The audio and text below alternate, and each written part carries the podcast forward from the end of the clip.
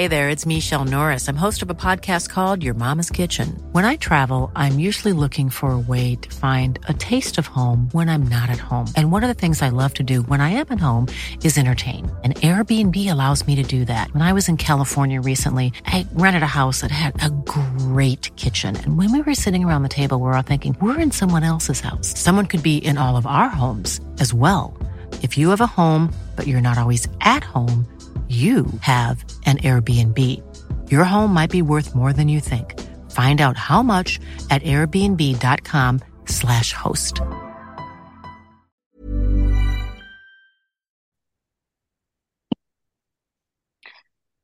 Halo pendengar kandang-kandang Manchester United, kembali lagi bersama kita berdua, ada Sawan dan Alvin di sini. Dan setelah malam yang cukup panjang ya, uh, malam Lebaran gitu kan, di mana semuanya uh, saling memaafkan gitu ya, dengan suasana yang sangat gembira, ceria, United semalam itu hampir saya tidak kami maafkan ya, hampir. Setelah berapa menit ya? 120 menit kali ya? Betul. Ada ya 100 120 menit uh, babak pertama kayaknya juga uh, babak pertama babak kedua gue sih honest ya kita uh, coba secara overall menurut gue sih United tidak bermain dengan bagus men menurut gue ya. Iya, iya, iya. Jadi ketika gue melihat ada berbagai macam suara gitu ya yang bilang bahwa oh Brighton is deserve to win nih gitu kan segala macamnya gitu andai kata memang Brighton saat itu menang 1-0 gitu, gue gue pasti akan bilang hal yang sama gitu. Oh Brighton memang deserve to win gitu. Cuman karena memang pada akhirnya United dengan segala uh, kekurangannya ya, akhirnya bisa menahan imbang uh, Brighton dan juga akhirnya kita menang dengan sangat meyakinkan gitu ya di adu penalti untuk untuk penalti takernya ya, bukan untuk kipernya ya. itu uh, gue sangat gue bilang ah, memang kita deserve to win sih gitu. Hmm, iya. Tapi, nah itu menurut gue gitu. Menurut lo sendiri gimana, Vin, kemarin? Iya, gue sama sih kayak lo dan banyak orang lainnya ya yang menonton pertandingan kemarin bahwa kemarin tuh MU mainnya nggak bagus sama sekali gitu. Karena memang um, situasinya terutama dari backline ya itu nggak ideal. Yang bermain adalah Lindelof dan Shaw. Dan kita lihat Erikson pun ketika bermain juga masih struggling gitu. Kayak dia masih belum bisa kembali ke permainan terbaiknya mungkin kalau misalnya lawan tim-tim yang menengah ke bawah dia oke okay gitu untuk membongkar low block. Tapi kalau misalnya bermain yang melawan tim yang sangat high press dan uh, sangat proaktif ya kayak lawan Brighton itu Erikson masih belum bisa lah kembali ke performanya kayak dulu gitu. Dan ditambah Bruno Fernandes tiba-tiba untuk pertama kali ya dalam mungkin tiga tahun terakhir mengalami hmm. cedera men gitu. Itu kan hmm. agak kaget ya kita, wah ini Bruno ya. Fernandes yeah. sampai megangin kaki, dia lanjut main, dan kemudian kesakitan lagi gitu itu kita semua panik men gitu kita mm. pertandingan lawan Sevilla di mana Bruno nggak bermain dan itu ancur parah kan sampai Zer nggak bisa menggantikan uh, peran dari Bruno gitu jadi sejujurnya mm. memang kemarin uh, gue cemas banget gitu. Cuma untungnya dengan Bruno yang mungkin 70% ya itu lebih baik gitu dengan tidak ada dia sama sekali gitu.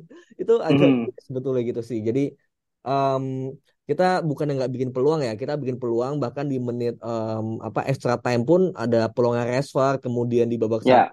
dua pun ada peluangnya uh, Bruno Fernandes juga gitu. Cuma kita harus ingat gitu Brighton pun juga peluangnya jauh lebih bagus gitu yang mana Betul. diselamatkan nama David De Gea dan juga mungkin beberapa kali apa ya ada um, umpan satu dua yang tiba-tiba Mitoma udah depan gawang kan itu yeah, yeah, yeah. untung aja kan kalau misalnya itu sentuhannya nggak terlalu maju itu gol sih gue yakin jadi hmm. memang uh, gue setuju sama Roberto De Zerbi ya yang bilang bahwa mereka bermain lebih bagus mereka lebih pantas menang secara 120 menit iya gitu tapi ketika udah penalti ya ya memang ada yeah, yeah. ini lah ya, bro iya ada ada apa namanya jampi-jampi ya ternyata ya mm -mm. Betul, yang penting kan De Gea nggak nendang bola aja kan. Nah itu, kalau takutnya sih gitu kan. Selama bisa diselesaikan sebelum De Gea nendang penalti sih insya Allah aman lah United ini sebenarnya. betul, betul. Itu gue juga takut banget sih sebetulnya. Iya, iya, iya. Ya. Dan um, memang menarik sih, karena setelah kemarin uh, Bruno Fernandes juga absen ya melawan Sevilla, dan gue tuh sempat sempat ada beberapa menit di mana gue skip tuh nontonnya gitu kan, karena uh, apa namanya ya skip aja lah gitu kan. Terus ketika gue nonton lagi set siapa tuh yang cedera tuh kan gue pikir ah mungkin Casemiro kali ya gitu tapi kok eh, kok kayak kok kayak si uh, Bruno Fernandes tuh kan ketika hmm. dia akhirnya uh, dibawa keluar feeling gue udah gak enak tuh sampai akhirnya tadi pagi gue lihat uh, dia pakai ini ya uh, put precaution gitu kan jadi kayak oh. wah hmm. itu sangat-sangat disayangkan sih gitu dan, dan gue sih berharap uh, cedera dia nggak serius gitu nah pun juga dengan pilihan uh, yang di dimainkan oleh uh, Erik Ten Hag sebenarnya tuh ini udah udah salah satu skuad terbaiknya kan gitu kan mulai dari back four pun Aaron Wan-Bissaka juga sangat luar biasa gitu ya lawan Kaoru Mitoma dia sama sekali uh, menjaga Mitoma untuk tidak bukan take on sama sekali men gitu. Yeah, yeah, not yeah. complete a single take on selama 90 menit itu menurut gue gila sih gitu. Itu yang pertama. Yang kedua Lindelof juga benar-benar brilian menurut gue gitu. Meskipun memang ada beberapa peluang dari uh, Brighton yang memang cukup sulit ya untuk untuk di handle gitu. Cuman secara permainan juga dan akhirnya dia bisa convert penalti dengan sangat dingin sih memang dia patut disebut Iceman gitu. Iya, iya. Luke Shaw juga Luke Shaw juga kalau misalkan dia tidak main di United gitu ya, misalkan dia di klub mana gitu. Dan dia posisi sebagai center back, gue yakin dia pasti starting line up terus men gitu sebagai center back karena memang dia iya. beneran sejago itu gitu ya. Dan Dalot juga menurut gue juga sangat uh, solid gitu ya di sisi kiri dan bisa mengisi perannya uh, Luke Shaw gitu yang yang harus menjaga lini tengah gitu dan apa ya walaupun di depannya kita mandek memang secara kolektif di belakang ini yang memang memang sangat bagus sih gitu bagus ya, walaupun ya, solid ya, ya. Mm -mm, betul walaupun dan, memang ya dan uniknya ya lagi, uniknya uh, kita kita solidnya tuh pas nggak ada kapten ternyata ya Nah, itu dia. Kalau misalnya teman-teman lihat kan ketika kita mau adu penalti kan tahu lah ya siapa yang menyemangati gitu kan. Iya. Yeah. Memang uh, kapten yang ini tuh memang sudah saatnya segera dilengsarkan gitu. Ini memang sudah tidak ada alasan lagi gitu kan. Jadi gue sih berharap ketika nanti final gitu ya uh, di bulan Juni kalau nggak salah, ya. cukup lama kita sudah punya beberapa pemain yang siap untuk kembali sih gitu. Entah itu uh, Garnacho atau mungkin Varane ya. Ya, yang ya. bisa uh, mengisi slot uh, si Harry Maguire ini sih. Betul betul betul dan uh, gue juga sebenarnya agak takut ya gitu ketika mungkin Lindelof dan Shaw karena gue lebih sering lihat Maguire sama Shaw yang bermain bareng kan daripada Lindelof sama Shaw gitu. Kayak uh, mereka bagus secara teknik tapi mungkin secara duel udara agak lemah gitu. Lindelof kan sering kalah juga ya gitu. Dan kita hmm. juga tahu bahwa Brighton itu punya pemain yang cukup tinggi ya. Ada Louis Dunk kaptennya. Dan ada Webster juga yang cukup tinggi ada Welbeck juga gitu. Jadi gue sejujurnya kemarin di preview uh, agak khawatir gitu. Meskipun secara teknik ini menurut gue kombinasi yang sangat bagus gitu dibandingkan Maguire sama Lindelof. Yang mana Lindelof oke okay, di sisi kiri gitu kan. Cuma memang nggak sebagus kalau Luxor bermain di sana. Kemarin tuh ada analisis yeah. di Twitter, gue lupa siapa gitu. Jadi memang ketika Welbeck ini kan sebagai penyerang tuh suka mundur ke belakang kan. Uh, sejajar hmm. dengan AM-nya gitu. Gue lupa AM-nya tuh si En Enciso kalau nggak salah. Jadi mm. gitu dan itu ternyata Luxo itu memang tugasnya adalah ngikutin gitu loh sampai ke tengah. Jadi Luxo itu sejajar sama Casemiro dan akhirnya Lindelof sendirian mm. datang gitu. Jadi memang taktikalnya mungkin nggak akan bekerja kalau misalnya ternyata pairingnya tidak seperti ini gitu karena Luxo juga punya ya. speed yeah. kan gitu. Kalau Lindelof mungkin nggak segitu kenceng kan jadi mungkin nggak bisa ngikutin sampai depan kemudian bisa balik lagi ke belakang lagi dalam waktu yang cepat gitu jadi memang posisi back tengah kiri ini memang udah paling pas kalau nggak Lisandro ya Shaw gitu yang punya agresivitas hmm. juga kecepatan gitu. Jadi hmm. memang gue sangat berharap ya bahwa ini Ten Hag menyadari gitu bahwa tanpa kapten tuh mungkin kita memang lebih baik gitu. Atau yeah. kalau misalnya Maguire harus main itu ya bareng Shaw gitu jangan sama Lindelof gitu loh. Maksudnya hmm. Maguire sama Lindelof ini memang lebih bagus di kanan dan Shaw itu ya udah dipasang reguler di kiri aja toh Dalot pun oke okay juga kan di back kiri dan masih ada Malaysia anyway gitu. Jadi dengan solidnya um, backline kemarin menurut gua ini juga menjadi bukti ya bahwa kita lawan Brighton man gitu. Kita bisa menjaga clean sheet setidaknya ya yang mana Brighton ini mm. kalau nggak salah enam pertandingan terakhir tuh dia selalu cetak gol gitu. Tapi kita bisa bikin Betul. dia uh, mandek gitu. Terlepas dari kiper juga oke okay, ya. Betul dan uh, sebelum lain United kan Brighton mengalahkan Liverpool ya dengan skor 2-1 dan golnya pun terakhir Kaoru Mitoma tuh di menit Betul. 90-an men. Jadi iya, memang yeah, yeah. ketika kita bisa sangat solid gitu ya, apalagi di menit krusial menurut gue sih ini uh, sudah cukup menjadi apa ya? Uh, ya sangu yang luar biasa lah gitu ya untuk akhirnya nanti menghadapi uh, Manchester City gitu di final FA Cup di bulan Juni besok gitu. Jadi uh, dan ini menariknya adalah uh, ketika kita melawan City besok itu final pertama Manchester Derby ya setelah 152 tahun kalau nggak salah gitu. Dan tidak hanya uh, apa namanya motivasi lebih gitu ya karena kita menghadapi Manchester City tapi juga kita punya potensi untuk menggagalkan City treble winning men gitu kan. Hmm. Karena kalau mengharapkan Arsenal gitu ya ini kan agak sulit sebenarnya. Jadi memang ya harus ya we, we take it into our own hands gitu. Dan menurut lo sendiri chance kita gimana Vin uh, untuk lawan uh, Manchester City gitu ya? dengan considering kita uh, dengan penampilan yang menurut gue pribadi tidak terlalu meyakinkan gitu ya di pertandingan Brighton kemarin dan juga masih PR gitu ya yang harus kita selesaikan gitu di akhir musim ini. Iya iya, um, sebenarnya memang ini terlalu jauh ya. Cuma ya mungkin kalau hmm. sekilas hmm. menurut gue dengan tidak adanya Varan kemudian um, Garnacho gue nggak tahu ya kayak harusnya sih bisa ya kecuali dia benar-benar dibawa ke Argentina ya untuk Piala Dunia hmm. dia nggak akan bisa main lagi gitu. Um, sebenarnya gue kalau misalnya udah masalah final gitu atau semifinal kemarin itu gue udah tahu itu bakal sangat-sangat pragmatis gitu. Kita nggak akan melihat permainan yang sangat-sangat bagus gitu. Karena kita juga yeah. final lawan Newcastle pun kita mainnya jelek gitu. Dan pertanyaan hmm. kemarin sebetulnya udah gue prediksi bareng dia juga bahwa kita tuh pasti akan menjadi sisi yang sangat pragmatis gitu, yang kalah segalanya. Hmm. Tapi somehow bisa menciptakan sebuah momentum dan akhirnya kita menang gitu. Dan ya, hmm. ya kalau ada kita baca statnya kan benar-benar dari possession, dari shot, dari XG expected goals ya. Kemudian jumlah passing, akurasi passing itu kita total kalah semua main gitu loh. Itu agak memalukan yeah. sebetulnya. Cuma memang Betul. untuk considering kita juga lagi proses uh, ini ya rebuilding ya. Yang mana pemain-pemain hmm. juga belum komplit, belum um, profilnya juga belum lengkap semua. Ya gue sih terima aja gitu loh. Toh kita kalau di liga juga sering main bagus juga gitu loh. Jadi memang ketika nantinya lawan City, gue uh, mungkin secara permainan again ya tidak akan bagus bahkan mungkin jelek banget gitu. Cuma somehow semoga ya mentalitas dan juga daya juang itu sih menurut gue satu hal yang bisa diandalkan sih dan semoga aja tidak ada pemain yang cedera lagi itu sih menurut gue. Kalau misalnya ada daya juang hmm. tapi ada main-main utama cedera kayak Bruno, kayak Casemiro, Ya, itu hmm. sih gitu. Itu itu itu yang paling penting sih sama Luxio mungkin ya.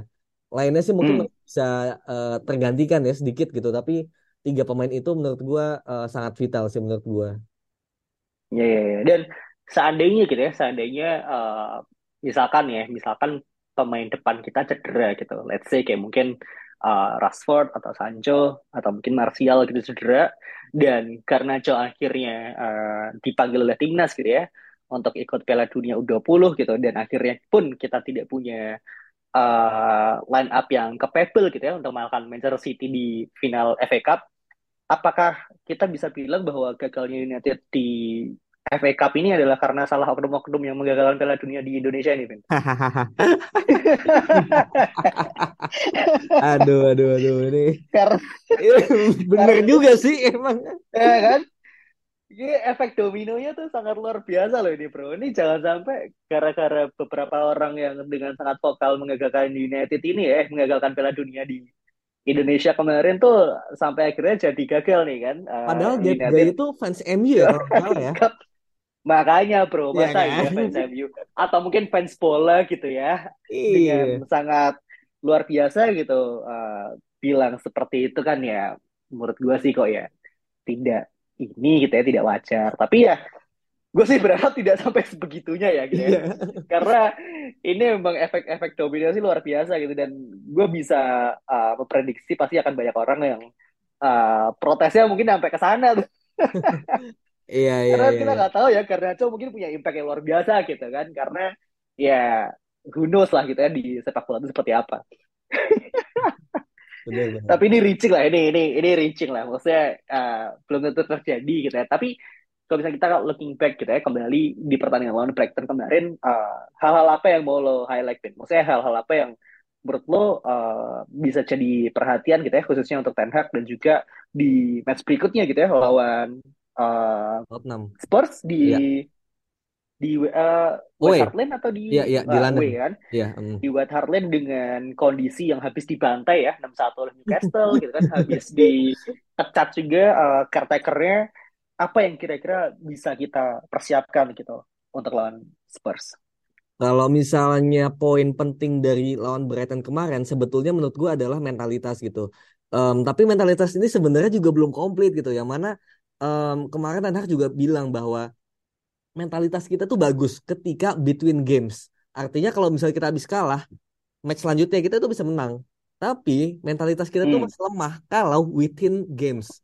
Ketika kita misalnya di games tersebut udah tertinggal 1-0 atau udah 2-0, nah itu untuk bounce back di dalam match tersebut itu kita masih sulit. Hmm. Ya kan contohnya kayak lawan Sevilla, kayak lawan Liverpool gitu. Mungkin bukan match-match yang receh ya, bukan match-match yang lawan tim-tim biasa, tapi memang ketika big uh, big match gitu kayak lawan Liverpool lawan Sevilla kan big match ya hitungannya gitu. Lawan City Hmm. juga waktu itu ketika away. Nah, itu adalah pertandingan-pertandingan di mana kita uh, mentalitasnya langsung jatuh gitu ketika kita udah kalah 1-0, kalah 2-0, terutama lawan Sevilla ya. Itu ketika 1-0 Ya. udah kebobolan, kita langsung jelek mainnya gitu. Jadi menurut Hmm. gua ini ya semoga bisa em, terus dipertahankan gitu dengan menang. Jangan sampai nanti ada sebuah kesalahan terjadi dan akhirnya bisa menghancurkan momentum dari mentalitas yang udah kita bangun gitu. Itu poin pentingnya sih gitu. Dan kalau misalnya kita bicara lawan Spurs, menurut gua dengan tidak adanya Bruno sih ini sangat berpengaruh ya menurut gua gitu. Dan gua nggak tahu pemain siapa yang paling bagus menggantikan dia gitu. Apakah Sabitzer ataukah harus Fred yang bermain di sana gitu karena ya nggak works aja somehow gitu. Jadi Hmm. Dan mungkin satu poin lagi adalah dengan kembalinya Maguire, apakah Maguire ini akan bermain dengan Lindelof atau dengan Shaw atau ya Maguire bareng Lindelof dan juga Shaw dibalikin ke sisi kiri gitu. Nah, Ya, ya. ya kan itu itu satu hal yang menurut gua masih menjadi tanda tanya karena kayaknya Ten Hag tuh nggak pernah kalau Maguire itu lagi fit itu dicadangkan dan dimainkan Lindelof gitu over Maguire itu sangat jarang terjadi. Tapi ya semoga ya dia benar-benar melihat impact dari pertandingan lawan Brighton kemarin dan berani memang mencadangkan Maguire gitu. Yang kemarin juga lawan Sevilla mungkin bukan 100% blunder dia tapi tetap aja ada andil dia juga kan gitu. Yang mana Hmm. komunikasi dengan dia tidak bagus gitu. Jadi gue berharap memang Maguire mungkin dicadangkan dulu gitu dan kembali memainkan starting yang sama ketika melawan Brighton minus Bruno Hmm. Fernandes gitu sih menurut gue. Iya, ya, betul betul. Dan karena pun juga kita udah uh, tersingkir juga ya dari Europa League dan fokus kita saat ini sampai di bulan Juni adalah bagaimana kita bisa finish setinggi-tingginya gitu kan di Oh. uh, Premier League gitu. Dan gue sih tidak melihat adanya uh, urgensi gitu ya untuk memainkan seorang Harry Maguire sebenarnya di tim karena dengan penampilan uh, semalam juga uh, back four kita sangat solid gitu. Jadi memang fokusnya memang adalah uh, bagaimana kita menggantikan seorang peran uh, Bruno Fernandes gitu di sisi uh, lini tengah kita gitu kan.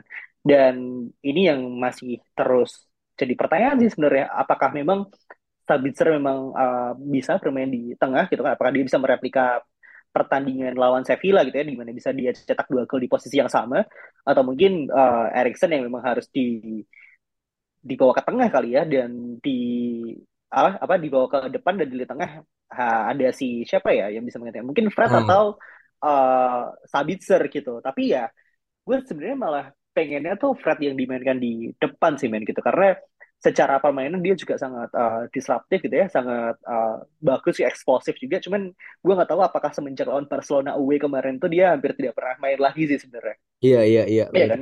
Iya iya. kalau uh, teman-teman sadar apakah itu memang taktik yang Ten Hag mainkan atau memang dia di musim depan itu dia sudah tidak ada di plan uh, United lagi sih. Hmm, Jadi yang jadi iya, pertanyaan iya. sih sebenarnya. Hmm. Betul betul betul. Iya memang eh, lini tengah ini emang agak sulit gitu ya. Kalau lini belakang oke Hmm. udah ketebak lah ya, tapi lini tengah Hmm. ini memang iya Sabitzer sama Fred mungkin bisa main di nomor 10 tapi belakangnya tuh harus Bruno gitu loh. Maksudnya Casemiro duet sama Bruno gitu loh yang kayak eh, zaman-zaman kemarin gitu ketika Erikson lagi cedera gitu. Menurut gua Casemiro dan Bruno itu udah oke dan depannya yaitu Sabitzer atau Fred gitu. Tapi kalau belakangnya Erikson dan gak ada Bruno sama sekali ini somehow tuh kayak apa ya kayak nggak nggak bekerja aja gitu loh.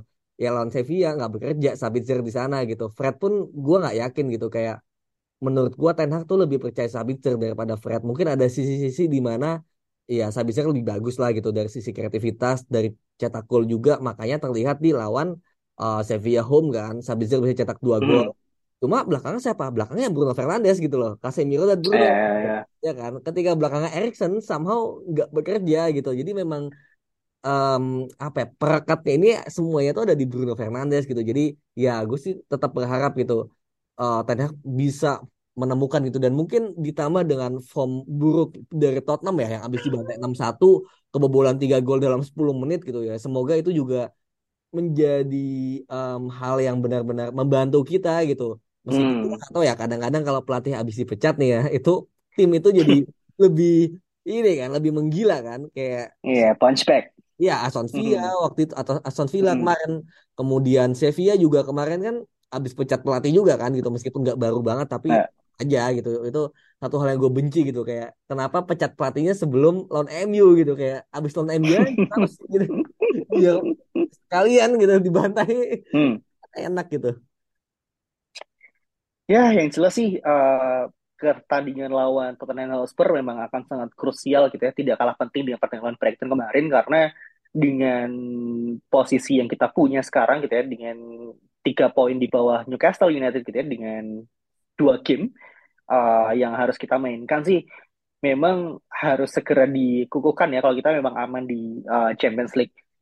Iya, iya. zona yang ini ya, yang memang harus segera dikonfirm lah gitu. Karena musim depan ini gitu ya dan juga kelangsungan sebuah klub sebuah tim ya mau nggak mau memang lo harus bergantung dengan posisi lo di Liga Champions gitu dan Iya, benar-benar. pasti memang berharap uh, Ten Hag juga tidak overthinking gitu ya karena dengan pilihan squad yang ada sih harusnya dia punya uh, apa namanya pilihan sih menurut gue itu itu aja sebenarnya kan karena kita tidak punya pilihan lain gitu cuman yang berbeda adalah saya- seperti yang tadi lo bilang gitu kan uh, mentality bahwa kita harus bisa uh, finish di posisi yang sangat meyakinkan gitu karena ya uh, kemarin kita udah menang uh, Carabao Cup kita punya kesempatan lagi untuk menang satu trofi uh, FA Cup dan juga punya kesempatan untuk mengumumkan kita di posisi tiga gitu dan apa pun yang terjadi apabila kita bisa meraih hal tersebut sih menurut gue ini udah musim yang sangat bagus sih untuk Ya, United. ya, ya, ya benar-benar. Memang, memang sekarang fokusnya karena udah nggak ada piala lain ya. Europa League udah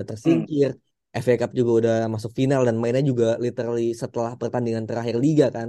Ini benar-benar gue nggak mau tahu gitu kayak fokusnya ini harus benar-benar 100% ke liga gitu. Dan gue merasa ini harus menang terus gitu loh. Meskipun eh, lagi nggak mudah ya gitu kita lawan Tottenham, kemudian nanti weekend melawan Aston Villa home gitu yang mana Aston Villa juga lagi oke gitu. Dan em, ya kita lagi dalam situasi yang agak sulit gitu loh dari di liganya dan apalagi tanpa Bruno Fernandes. Meskipun ya Casemiro juga udah balik. Cuma memang em, di sini adalah poinnya gitu. Ketika di dua match ini ya sampai weekend ini kita bisa em, ceiling masing-masing tiga poin lawan Tottenham lawan Aston Villa. Menurut gua itu udah apa ya udah sedikit memberikan angin segar gitu. Karena ini kan Tottenham sama Aston Villa kan apa ya salah satu rival juga ya untuk ke ranking 4 Hmm. dan juga ya dengan kita menang tiga poin bukan cuma kita mengukuhkan posisi kita gitu loh di ranking 3 atau 4 itu. Cuma kita juga menjauhkan diri dari mereka gitu yang bisa Hmm. ganggu kita di posisi 4 gitu dan Newcastle ini kan juga lagi good run ya jadinya menurut Hmm. gua jangan sampai kita terpleset gitu. Kita udah bersyukur ya kemarin Newcastle sempat kepleset dan jangan sampai kita ikutan kepleset lawan tim-tim yang memang sebetulnya apa ya? Ya kita tuh bisa ngalahin dan Ya ya. kalah kan kadang-kadang karena kesalahan sendiri kan, bukan karena mereka hebat kadang-kadang ya. Tapi Hmm. kan kesalahan sendiri dan akhirnya mereka sama jadi hebat gitu gara-gara itu. Ya Jadi ya. ya.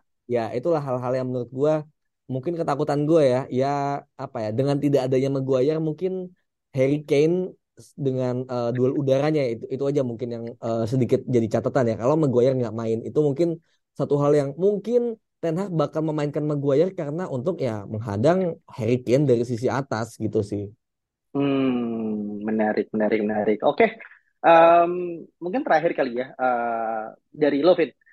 Berapa skor yang kira-kira akan kita letakkan ya di wajib Hugo Lloris besok? ya lo cedera ya by the way ya jadi four star Yeay. Cedera atau trauma kali ya di kemarin.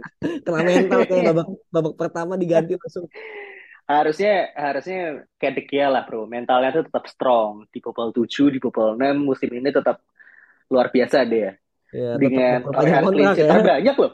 Iya, tetap memperpanjang terbanyak kontrak ya. loh. Heeh. Tetap perpanjang kontrak. Memang agak agak setting nih klubnya, tapi ya udahlah.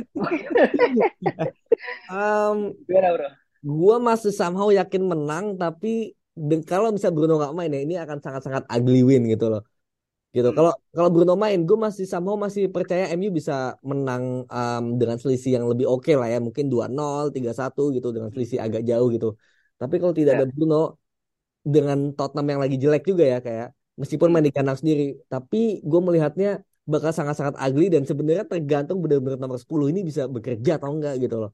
Kalau Ya, nomor ya, 10 bisa bekerja dengan baik dan daya juangnya bagus, menurut gua selisih satu sih itu udah make sense sih. ya, ya, ya, oke. Kalau menurut gue sih pertandingan besok penentunya udah gol pertama sih, Vin. Kalau misalkan United cetak gol lebih dulu gitu, most likely pasti akan menang gitu. Tapi kalau betul. misalkan Spurs mencetak gol lebih dulu, gue sih dengan pertandingan kemarin ya lawan Brighton ya, gue jujur tidak yakin apakah dia punya mentality untuk comeback sih. Itu sih sebenarnya yang jadi catatan dari gue ya. Iya ya benar-benar ya sesuai dengan apa yang tadi Ten Hag juga bilang kan, Hmm, memang mentality hmm. within games ini masih agak dipertanyakan gitu. Ya, ya, ya. Oke, oke. eh, paling itu yang bisa kita bahas sekarang gitu ya di episode kali ini gitu kan. Eh, yang jelas kita eh, bisa akhirnya meraih final kembali, mesti di tahun pertama Ten Hag FA Cup lawan Manchester City gitu dan akhirnya di minggu ini kita akan melawat ke Spurs dan juga ke Aston Villa di minggu-minggu yang krusial gitu ya untuk menentukan apa kita bisa stay di top 4 atau enggak. Oke, eh, thank you so much semuanya. Eh, we'll see you next episode. Bye-bye. Mom deserves the best, and there's no better place to shop for Mother's Day than Whole Foods Market. They're your destination for unbeatable savings, from premium gifts to show-stopping flowers and irresistible desserts. Start by saving 33% with Prime on all body care and candles. Then get a 15-stem bunch of tulips for just $9.99 each with Prime. Round out Mom's menu with festive rosé, irresistible berry chantilly cake, and more special treats. Come celebrate Mother's Day at Whole Foods Market.